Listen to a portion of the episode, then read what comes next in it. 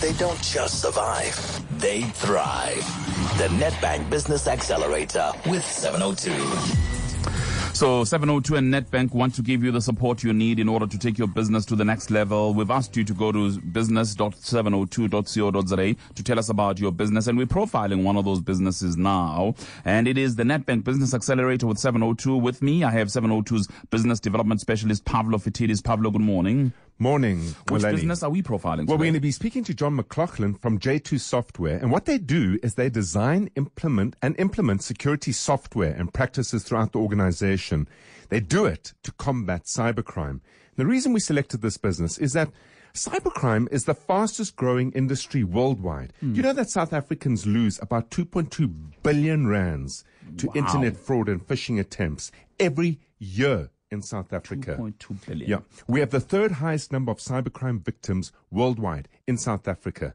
And it's largely because people are completely unaware of what this means. John has been in this industry for 12 years.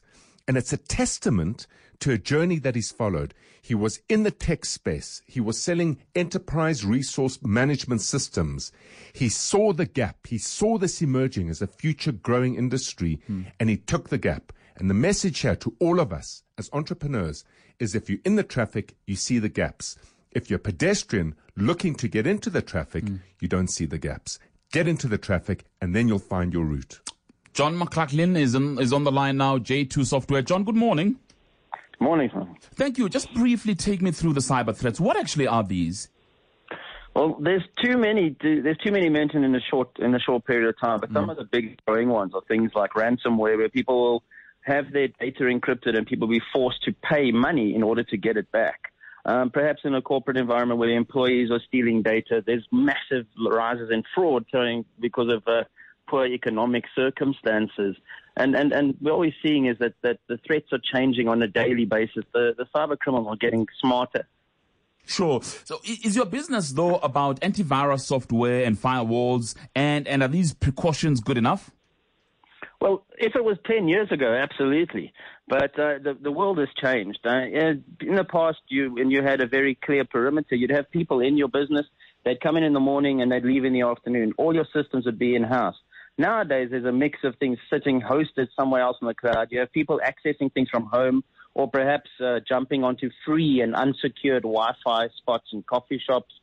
Uh, There's fake advertising on social media. People are hitting links accidentally and not being able to respond to them in a timely manner is what really causes the problem.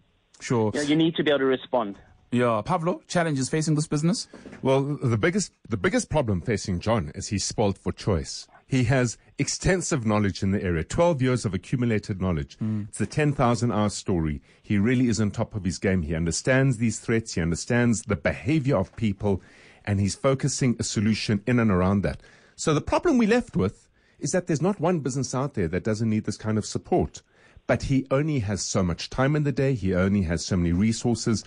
And the big, big argument over here is that he sells a different kind of behavior, managing the behavior of people in order to prevent cybercrime. So he needs to build on behavior.